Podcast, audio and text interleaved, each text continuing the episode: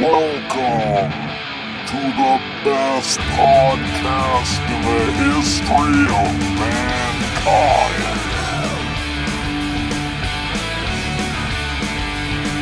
It's Monty's Rockcast. And now, here's your host, Monty Colvin. Hey, hey, hey, welcome to the Rockcast. I am your host, Monty Colvin. He's a whack job. So glad you could join me. And the first thing I want to say is I'm sorry that I didn't put out an episode in March. And the reason was I was extremely busy getting ready for and doing the Rocknpod Expo in Nashville. And I'll tell you all about that in a second. But while I was down there, I had several people come up to me and tell me that I was an OG of rock podcasting.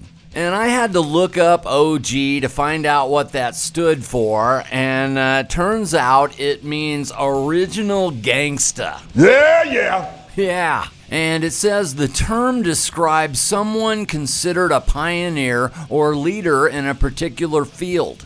And I thought, really? Well, okay. I did not know that about myself. But you know, these were fellow podcasters who were telling me this. And so I got to thinking and I thought, well, you know, I have been doing this since 2008. And the reason I got into podcasts back then was that I got so bored with the radio. But I didn't have a laptop and I didn't have an iPhone yet. But I did have a friend who had one of the original iPods. And he traded it to me for this bass amp that I had that I wasn't using anymore. And at first I thought, well, what am I going to do with this thing? But then I found out you could download these talk shows known as podcasts and put them on there. And so I started searching for stuff to listen to, and initially there wasn't that much. There was stuff like the Rock and Roll Geek Show, Bob Nalbandian had Skull Sessions, there was Adam Carolla, and I remember Adam Curry had one of the first ones too. And after listening to these for a while, I thought, you know, this sounds like so much fun. I would love to do a show myself. And so I ended up buying a Mac laptop, and I didn't know what I was doing, but I just started making shows. And I didn't know if anyone would listen, but I didn't really care because I enjoyed doing them. And a few of the early shows were really bad. Uh, well, who am I kidding? I'm gonna say the first hundred were really bad. That's correct. But kind of like my music, I wasn't afraid to try things. And some of it worked and some of it didn't. But here I am all these years later, and I still don't know if anyone listens. Well, I I'd say 10. Anyway, a few months ago, a guy named Chris Czynszak, who hosts the Decibel Geek podcast, invited me to be a guest at the Rocknpod Expo in Nashville. And I'd heard about this thing for years, and I had people tell me that I should go do it. But I never had. But Chris told me that I could have a booth, I could sell my art, and it sounded great. And so I agreed to do it. And then I asked my girlfriend Alex, uh, hey, how far is it to Nashville? And she said, uh, uh, it's about 17 hours. And I thought, wow, that's a long way, but uh, okay, let's load the car with as much stuff as we can. And we knew the expo started on Friday night, and so we left Thursday morning. And we knocked out about 12 hours driving through constant rain and snow. But we made it safely to Columbia, Missouri, where we got a room at the Red Roof Inn. And of course, when you stay at a cheap motel, you know it's not going to be plush. But I'm starting to realize that when you only pay 65 bucks for a room, these places like Red Roof Inn take that into consideration. And as a way of compensating for the lack of money that they're bringing in, they make up for it with extra little punishments. For instance, around midnight, somebody parked a truck outside of our door and left it rumbling for about 15 to 20 minutes. That was followed at 12:30 by some barking dogs. At 12:45, kids could be heard running and screaming outside. And then at 1 o'clock, a homeless guy on the street was just randomly yelling incoherent things at the top of his lungs. But there again, we only paid 65 bucks, so basically we deserved that. Uh, yeah. Now, the next morning, we get up, we drive another five or six hours into Nashville, and we go straight to the fairgrounds where they're holding the Rocknpod Expo. And we get my booth set up, but then we got to dash over to a club slash bowling alley where they're having the Rocknpod pre party. And basically, what this was was a jam that featured a bunch of people who were there for the convention. And back when they asked me to be a guest for this weekend, uh, I didn't realize I was going to be expected to play at the pre party. But a friend of mine named Tyson Leslie, and I think everyone on earth knows Tyson.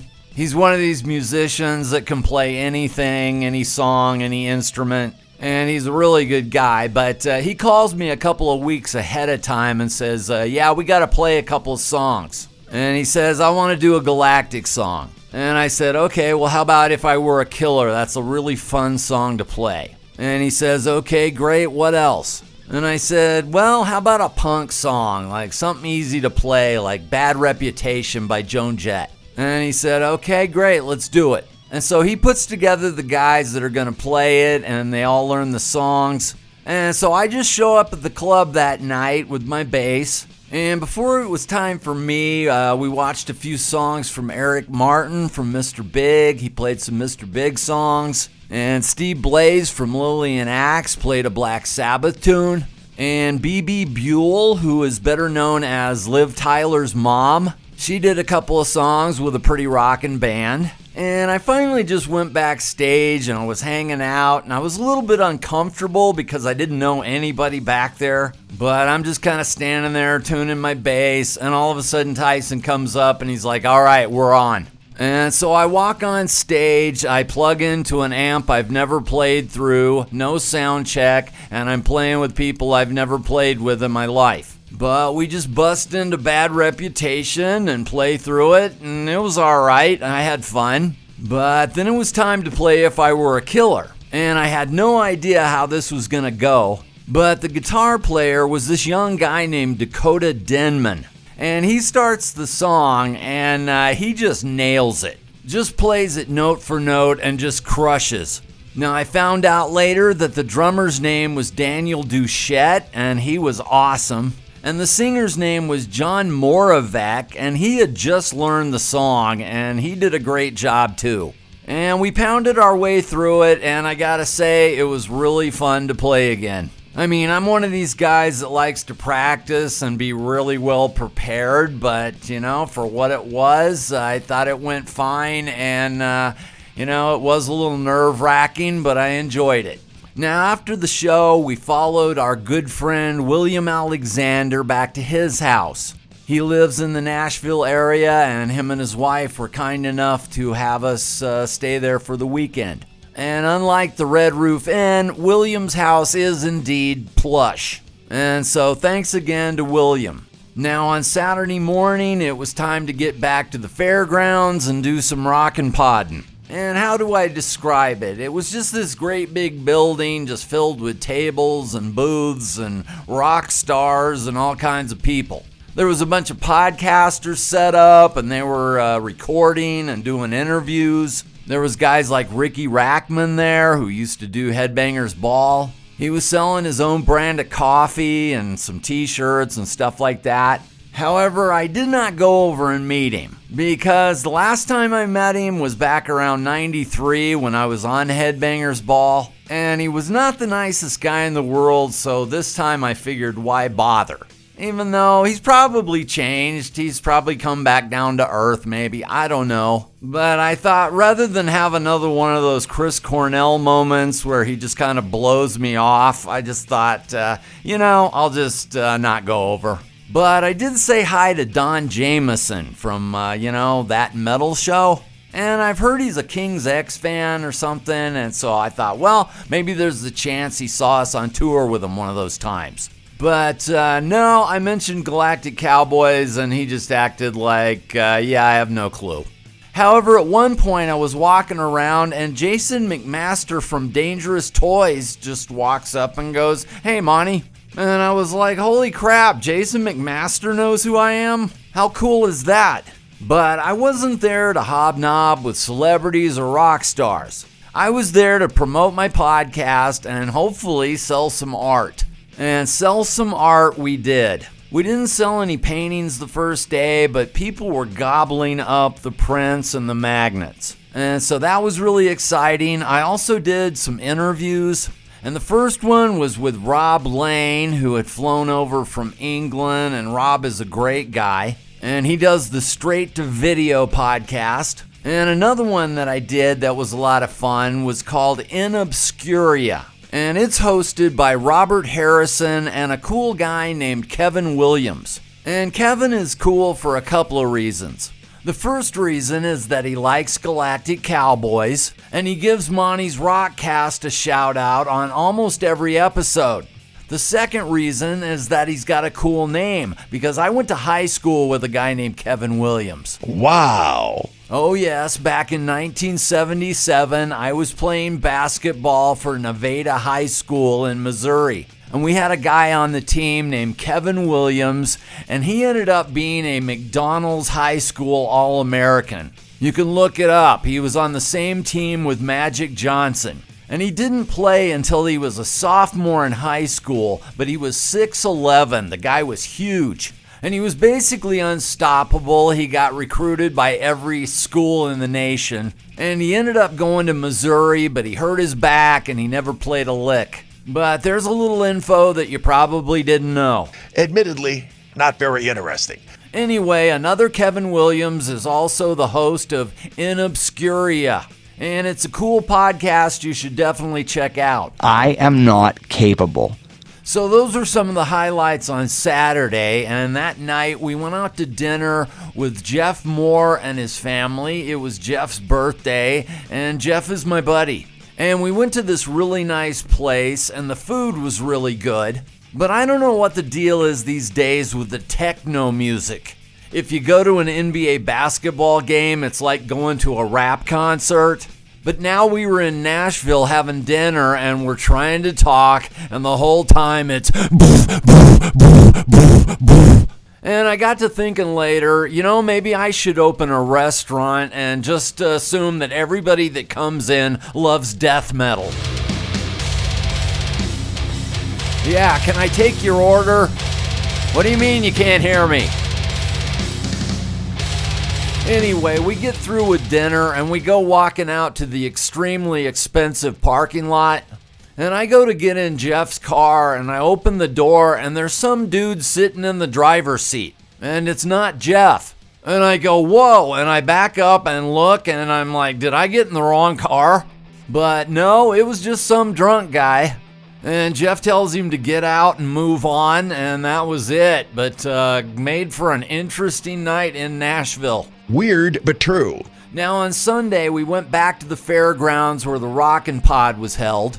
And by then, most of the podcasters had left, but they were having a pop culture comic convention. So we just left our booth up and stayed and tried to sell some art. Unfortunately, it was really kind of dead in there most of the day. There was a few people wearing some costumes, and you had the usual Star Wars geeks, but not nearly as big a crowd as there had been on Saturday. But we just kept hanging out, and every now and then someone would drop by and say hi. And at one point, Bebe Buell comes over, and she has no idea who I am, even though I know who she is, because you know, I know a little bit about the history of rock and roll groupies. And Bebe is basically famous for that. And I guess because I have long hair and a red goatee, she assumes that I must be a liberal. And she tells us that uh, we better get ready because on Tuesday, Trump is going to be arrested. And he's going to tell all the Republicans to go riot. And if we know what's good for us, we better go buy some toilet paper because there's not going to be any left. And so there's some information and advice from Bebe Buell. She's nuts! Now, around 3 o'clock, we'd sold a few prints, but that was about it. So I told Alex, let's just go ahead and tear down and start packing. But before we did that, I went to the bathroom. But on the way back, I said, God, would you just please send one person to buy a painting? I'd sure love to just sell one, one painting. And I get back to the booth and I start to put stuff away when this guy wearing a fur coat and a Frankenstein t shirt just walks over. And he looks at my Frankenstein painting, pulls out his wallet, and hands me cash. And I think, awesome, now we can leave. And so once again, I start tearing stuff down, and a guy walks over and he says, Hey, I want the Frank Zappa painting. And he Venmos me right on the spot. And I'm like, Thank you, God. So once again, we start putting everything away, and we're almost done.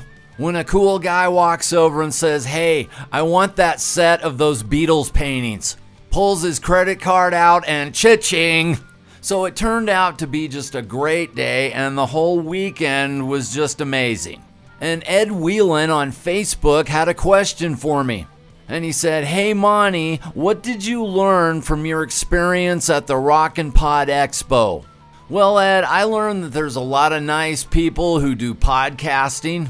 I also found out there's a lot of people who listen to this show and really like my art. And if they invite me to go back next year and be part of the Rocknpod Expo, I will be there. But probably the best thing that I learned through the whole experience was that I have a great girlfriend. Man, Alex just did so much to help me through the whole thing. She handled all the credit card transactions, she helped me set up and tear down.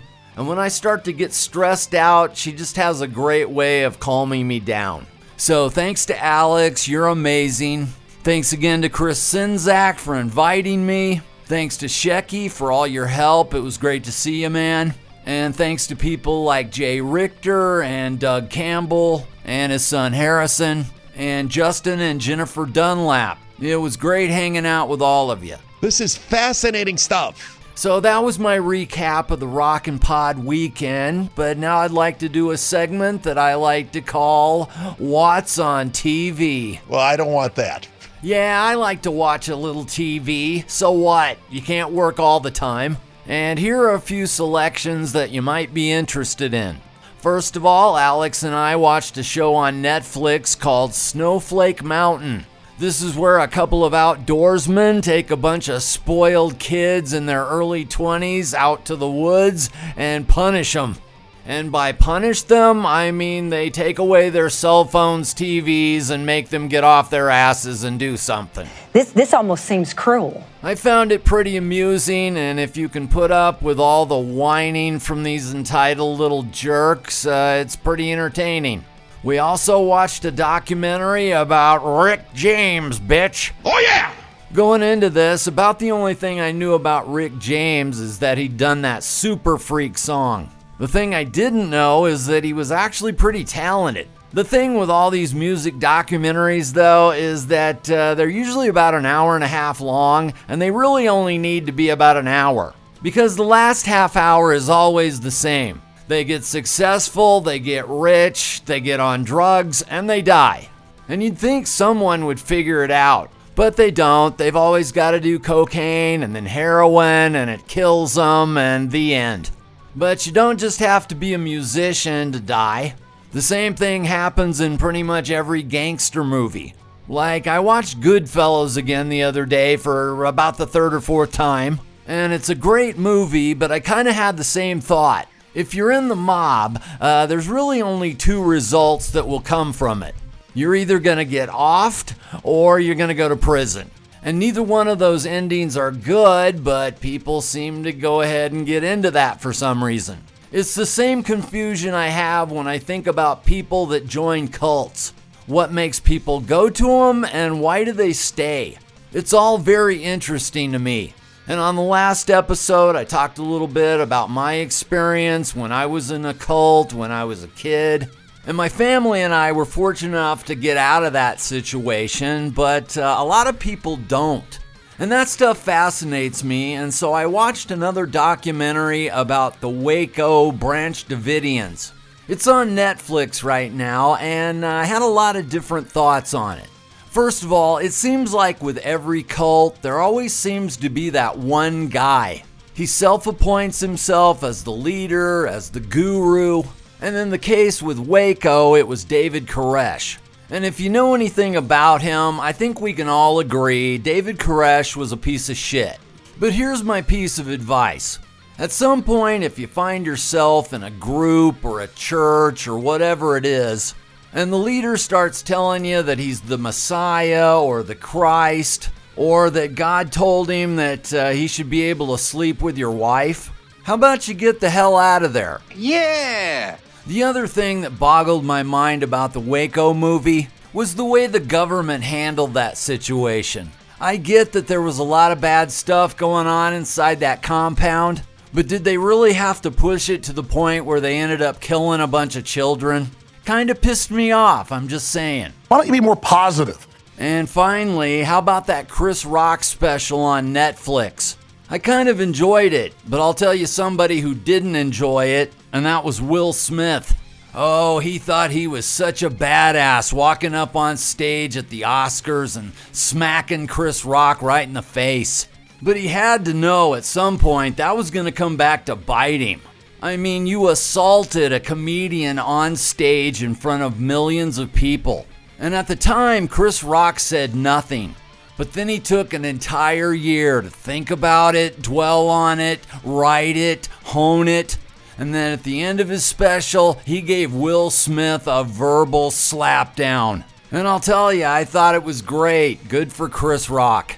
It was a joy to watch. Okay, so I recently heard that uh, Rolling Stone magazine has come out with their list of greatest heavy metal songs. And so I thought I'd go through it and give you my thoughts. But I don't have a lot of hope that I'm gonna like this list. In fact, uh, it's probably gonna make me a little angry. Because if it's anything like their list of 100 greatest guitarists, uh, it's not gonna make any sense to me. That particular list had Dimebag Darrell at 92, right behind Bonnie Raitt. And they also had James Hetfield at 87, behind Lou Reed, who was at 81. And that was so absurd that uh, I can't really have much faith that Rolling Stone magazine is ever going to get anything right. But whatever, we'll see what they do with this. I have not seen this list yet, so I'll be reading it as I find out. And so here we go, starting out at 100, it's Venom with Welcome to Hell. I never really listened to Venom, uh, so I don't even really know this song. But I know they're credited with inventing black metal, so uh, I guess they threw them a bone and put them at 100. Number 99 is Planets Collide by Crowbar, never heard it. Number 98 is Executioner's Tax by Power Trip, and I don't know much about them, but I do know they were thrash and uh, their singer died. 97 is 43% Burnt by Dillinger Escape Plan. I've never heard that song, but I know they're good musicians, so uh, good for them. 96 is Yeah Right by uh, Girlschool, and all I can say is Yeah Right. 95 is Davidian by Machine Head, which, uh, strangely enough, is a song about what I just talked about the Waco thing. At 94, finally something I'm familiar with. It's In the Meantime by Helmet. And I love Helmet, so hopefully it's not the only thing on this list. At 93, it's by Cannibal Corpse, and it's their hit song, Hammer Smashed Face. Oh, that is so nice. Now, you may not think you've ever heard this before, but uh, if you saw Ace Ventura Pet Detective, uh, Cannibal Corpse was in that movie, and that's the song they were playing. Apparently, Jim Carrey was a big fan. Uh, at 92, it's uh, All We Are by Warlock. And at 91, finally a song I really love. It's Pull Me Under by Dream Theater. We toured with Dream Theater on this album, and uh, I got to hear this song every night. And it's such a great tune. It's got the catchy chorus in it, and I wish they would have done more songs like this.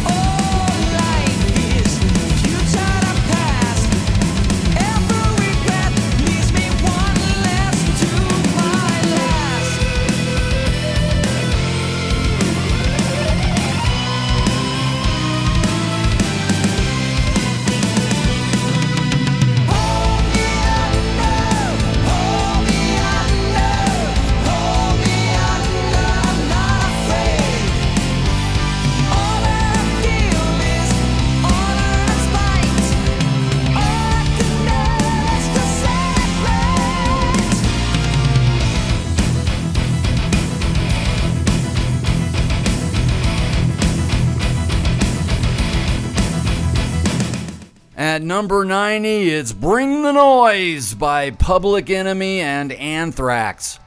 And okay, I get this one. Uh, it was uh, one of the earliest uh, rap metal kind of songs. And so it probably deserves to be on here. Yeah, boy! At 89, it's Suicidal Tendencies with You Can't Bring Me Down.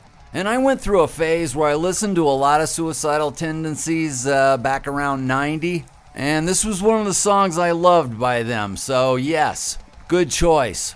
All right, uh, at 88, it's uh, This Time by Life of Agony. And I know nothing about this song, but I do know Life of Agony, and uh, we actually played some shows with them in Europe. And their singer at the time was a guy named Keith, but these days Keith is now Mina, and Mina is a woman. And I'll let you figure that out. I'm very confused. Number 87 is Slaughter of the Soul by At the Gates. And I have to say it that way because it takes me back to when Galactic Cowboys were at this radio station. And we were talking about one of our new albums, and this guy calls in and says, Hey, why don't you play some At the Gates? And when I heard him say that, I realized that they were probably really heavy and that he would never buy one of our albums. Definitely not. Now, 86 is an interesting one because it's 21st Century Schizoid Man by King Crimson.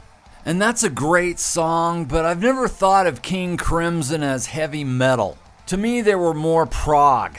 And I remember April Wine did a cover of this song, and it was great too.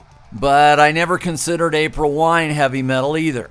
But that would bring us to 85, which is There Goes the Neighborhood by Body Count, which of course was Ice T's all black metal band. And I'm sure Rolling Stone magazine put this on here for diversity's sake, but was it really that good of a song? Well, I went and listened to it because I hadn't heard it in about 30 years. And it's got kind of a heavy riff, but uh, it sounds a lot like Cities on Flame from Blue Oyster Cult, which was a lot better song than this. And I'm pretty sure that Cities on Flame will not end up on this list. And lyric wise, it just sounds kind of silly now. Ice T says the N word over and over.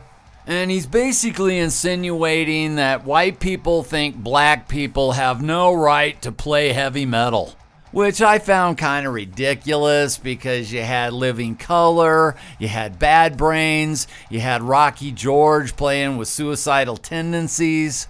I really don't think there was that many people thinking it was shocking or that it was that big a deal that black guys were playing metal.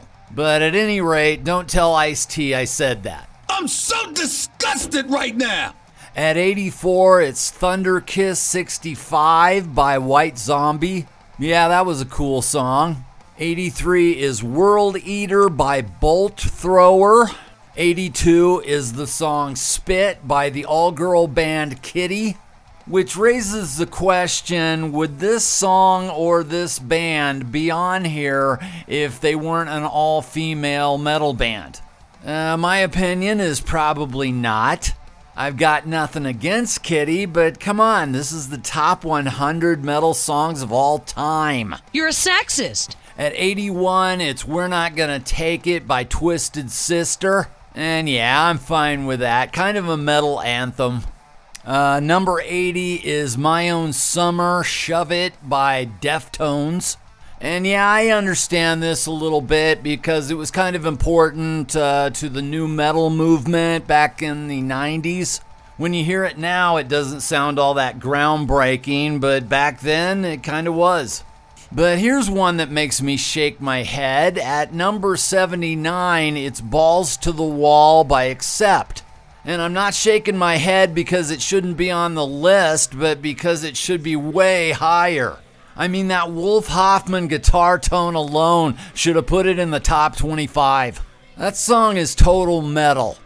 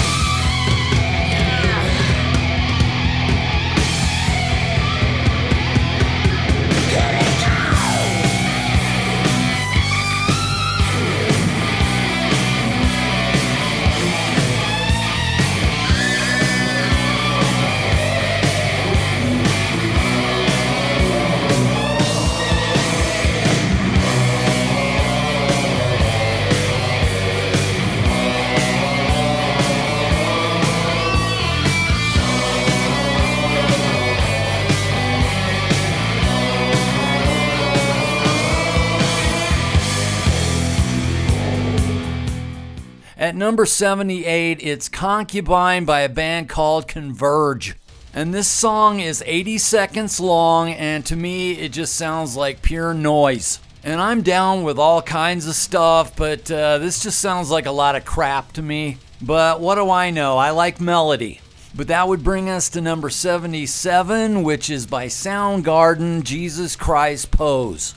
And okay, it's a rockin' song, but this is a list of metal songs. And I've been told for years that Soundgarden was grunge, and I thought grunge killed metal. But I'm gonna wait, and if Nirvana or Pearl Jam make this list, at that point I will go off.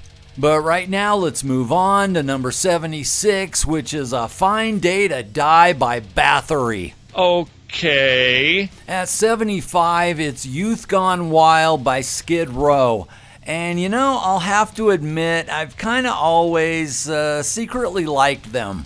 They wrote some really good songs, and this is one of them, and so I'm okay with this. But that would bring us to 74, and it's a song by Obituary called Chopped in Half. Brutal! At 73, once again, a song that is criminally too low on this list. It's Du Hast by Rammstein. That song was pretty good. Yeah, yeah, I liked it. Not only is Du Hast one of the greatest metal songs of all time, it's one of the greatest songs. Period. The riffs, the keyboards, the vocals, everything is a hook. It's songwriting genius. I mean, I just can't tell you how much I I love this. Come on, you idiot! Spit it out! I mean, I love the song. But apparently, according to Rolling Stone magazine, it's not quite as good as number, what is it? Oh, yeah, 72. You Suffer by Napalm Death. They used to be my favorite band. Number 71 is Blood and Thunder by Mastodon.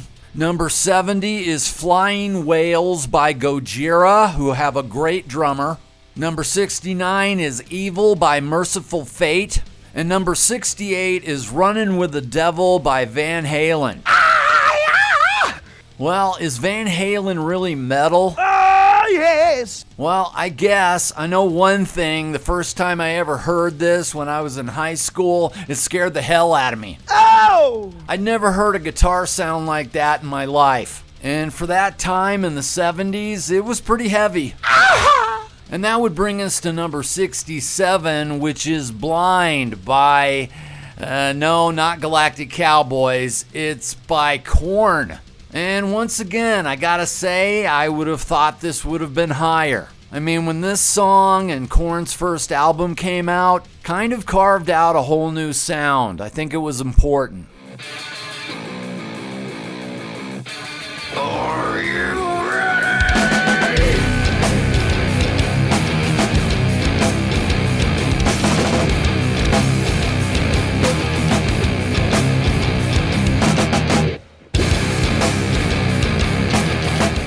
Coming in at number 66, it's Bang Your Head by Quiet Riot. And if you're like me, you got sick of this song really fast, but I will admit that it's kind of a classic, and I'm not surprised it's on here.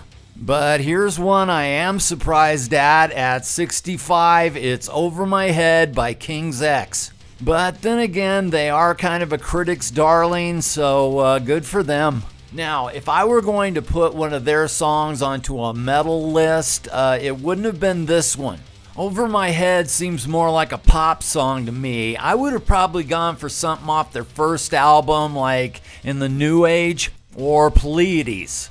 But that's just me, and moving on to number 64, it's Black Number One by Type O Negative. And I have no problem with Typo being on this list because they are awesome, or they were before Peter Steele died. Now at 63, it's Summertime Blues by Blue Cheer. And this came out in 68, and a lot of people feel like Blue Cheer was the first heavy metal band. So I guess that's why they're on here. At 62, it's Dragonaut by Sleep. And I'll be honest, never heard of them. And so I will just move on to 61, which is We Will Rise by Arch Enemy. Number 60 is People Equal Shit by Slipknot.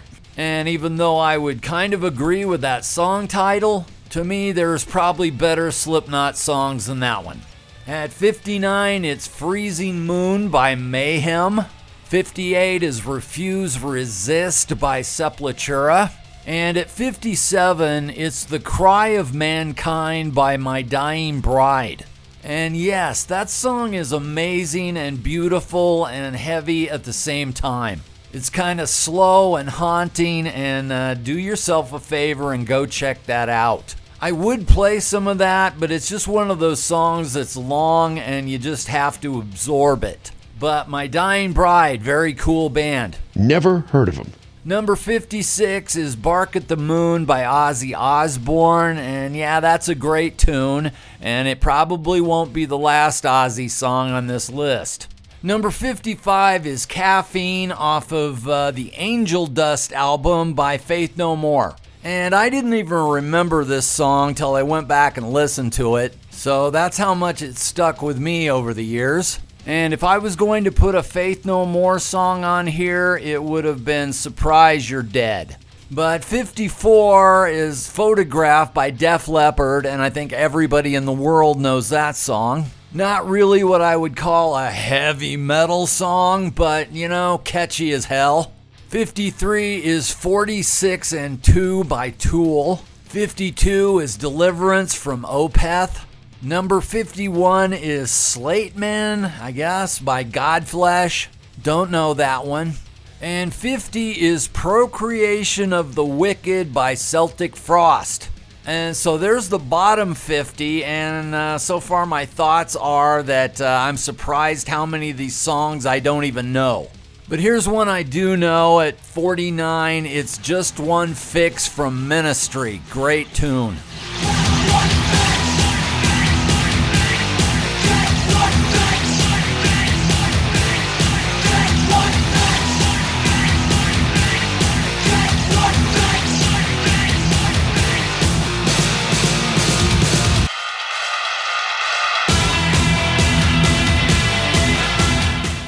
Continuing on, uh, 48 is Walk in the Shadows by Queensryche. 47 is Locust Star by Neurosis. Huh? 46 is Night Goat by the Melvins. 45 is uh, Symphony of Destruction by Megadeth. Again, a classic. And not just because it was a hit, truly a great song. 44 is Green Machine by Kyuss. 43 is Bring Me to Life by Evanescence. And yes, I loved that song when it came out, and uh, they just never seemed to put out another song that was quite as good as that. Uh, 42 is something called Curse You All Men by Emperor. I'm, I'm sorry, come again? And I don't know the song or the band. Uh, okay. 41 is Bleed by Meshuggah. Number 40 is Victim of Changes by Judas Priest. And 39 is For Whom the Bell Tolls by Metallica. One of the greatest metal songs ever written, and glad to see it on the list. Oh, but here we go. At 38, it's Killing in the Name by Rage Against the Machine. And I'll just go ahead and say it hate the song, hate that band. On the other hand, 37 is Chop Suey by System of a Down, and that song freaking rules. However, 36 is Rock You Like a Hurricane by the Scorpions, and I never need to hear that ever again. I liked it for a couple of days back in the 80s, but no more. However, I do love the Scorpions, and there's about 10 or 20 songs by them that I would have put on this list instead of Rock You Like a Hurricane. But moving on to 35, it's Fade to Black by Metallica. Absolutely brilliant song. 34 is Smoke on the Water by Deep Purple. And of course, uh, it was the first song I ever tried to learn to play on a guitar, and it's just a classic. However, 33 is Kiss Me Deadly by Lita Ford. Seriously? I mean, she's cool and all. She played in the Runaways and all of that. And it's a pretty good song, but it's not better than Fade to Black. So that kind of irritates me. But I'm going to try to just move on now and tell you that number 32 is Mother by Danzig. And I wouldn't have had that song this high, but uh, here's a song that should be up here, and that's Heaven and Hell by Black Sabbath with Ronnie James Dio on vocals. And I recently watched that uh, Dio documentary, and man, what a legend that guy was. Uh, at 30, it's Enter Sandman by Metallica, of course. 29 is Walk by Pantera. 28, Holy Wars by Megadeth, definitely. But 27 is Living After Midnight by Judas Priest. And that's okay, but uh, maybe I've just heard it too much. Because I can think of a lot of Priest songs that are a lot better than that one. And if Electric Eye isn't on here at some point, then uh, somebody needs to have their job as a critic taken away. But we shall see. Uh, moving on to 26, it's Am I Evil by Diamond Head. 25 is Rainbow in the Dark by Dio. And 24 is South of Heaven by Slayer. And funny enough, I had a guy on Instagram the other day tell me that Slayer is a devil band. And apparently, by doing some paintings of them, I am promoting Slayer, and that is wrong. You're a sinner. You're going to hell. And all I can say is that I'm 64 years old, and for most of my life, I've been told that God hates rock and roll, and that bands like Judas Priest, Iron Maiden, and Blue Oyster Cult are all satanic. And yet, for some reason, I've never been tempted to worship the devil. And speak of the devil, uh, number 23 is Shout at the Devil by Motley Crue. But don't worry, I have no plans to do a portrait of Vince Neil. Uh, unless you commission me to do a painting of Vince, in which case uh, I will. You, you're, you're evil. All right, number 22 is Caught in a Mosh by Anthrax, and it doesn't get much more metal than that. Unless it's, of course, that devil band Iron Maiden at 21 with the Trooper. They're satanic. Number 20 is Round and Round by Ratt.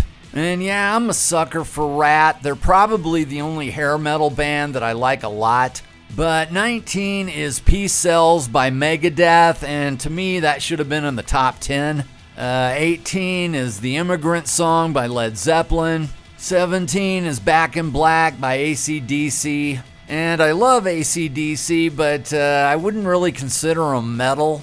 But whatever. 16 is Hallowed Be Thy Name by Iron Maiden. Once again, very satanic. Followed at 15 by the equally evil Angel of Death by Slayer. The devil music. 14 is Stargazer by Rainbow. 13 is Paranoid by Black Sabbath. And at number 12, oh my god, it's Cult of Personality by Living Colour. No, no, no, no! I cannot tell you how much I hate that song. And it's something I call a button song. If it comes on the radio, I'm hitting that button and it's gone. I'm sorry, it's just the way I feel, and I hope it doesn't make me a racist. It's got nothing to do with skin color, I just don't like their music. Racist! All right, number 11 is Metallica with one. Not surprised about that. And here we go with the top 10. And at number 10, it's Run to the Hills by Iron Maiden. Number 9 is Holy Diver by Dio. Number 8 is Raining Blood by that satanic devil band Slayer. Pure evil. Number seven is yet another song from Black Sabbath. It's Iron Man. Number six is from a guy who used to be in Black Sabbath. It's Ozzy Osbourne with Crazy Train. And if I say that the riff in Crazy Train is one of the most iconic riffs in history, I don't think anyone can disagree with that, can ya? Number five is War Pigs by Black Sabbath, and I can't really argue with that either. At four, it's Breaking the Law by Judas Priest. Still not better than Electric Eye, which I don't think has been on this list, but a great song nonetheless. Uh, number three is Ace of Spades by Motorhead. And I would agree, top 10 definitely could have possibly been number one. And as my late father, Bud Colvin, once told me after he had watched the Ace of Spades video on Headbangers Ball, you know, if you're gonna do that kind of stuff, that's the way you do it, man. That is a profound statement. Okay, at number two, it's Master of Puppets by Metallica. And I totally agree, could have been number one. An absolute masterpiece of a song and album. And finally, at number one, Rolling Stone magazine has Black Sabbath by Black Sabbath. And of course, that would not have been my choice. I would have probably had Master of Puppets or something like that. But I'm just glad it wasn't Smells Like Teen Spirit. Overall, I didn't think it was a great list. There was no Unsung by Helmet, there was no Killswitch Engage, no Testament, no Blue Oyster Cult, no Paradise Lost. And regardless of what you think of Disturbed, how about uh, Down with the Sickness or Stupefy? But no. And if you're going to put stuff on here by ACDC and Van Halen, I would think you'd put some Thin Lizzy on here. And they pretty much just ignored the whole metalcore genre. No Underoath, no As I Lay Dying, no Avenged Sevenfold. Instead, you got bands like uh, Godflesh and Converge. And when I see that, I usually think, okay, these writers are trying to prove how smart they are. Kind of like when people tell you they love Radiohead. Oh, Radiohead, pure genius. What, you don't like Radiohead? Well, I guess you just don't have good musical taste. Yeah, whatever. So that's kind of the way I feel about this list. They got a lot of stuff right toward the end, but uh, a lot of this just didn't make any sense to me. But really, it's just a bunch of opinions, and so who really cares? Nada. Nobody cares. Before I go, I wanted to thank a couple of people. First of all, thanks to Paul Neal for having me on his podcast, Don't Quit Your Day Job, and then commissioning me to paint his dog Lamb Chop. Also, thanks to Cole Woodard for commissioning me to do a painting of his dog. And a big thanks to Greg Taylor for buying a whole bunch of my prints. Greg has a store in North Carolina that is all bass guitars. It's called Bass Pluckers, and he bought 10 of my bass player prints. Everything from Billy Sheehan to Jaco to me. And if you've got a business or a restaurant or anything like that that you want to cover the walls in my art, go to my website, montycolvinart.com. I've got prints, I've got paintings of all kinds of rock stars and celebrities. And if you'd like to commission me to do something, just drop me an email or a message. All right, I'm going to take you out with a song by a band who should have been on that list that I just read you. And this band is great, and they had many songs that should have been on that list. And they were playing metalcore before metalcore was a thing. And it still boggles my mind why they weren't huge, but I'm gonna play you a song off their last album. This is Blood in My Eyes from Galactic Cowboys. I didn't see this coming. But I will be back soon with more fun and mayhem. But until then, this has been Monty saying take care. Don't let anyone tell you what to like unless it's me. And Rock on.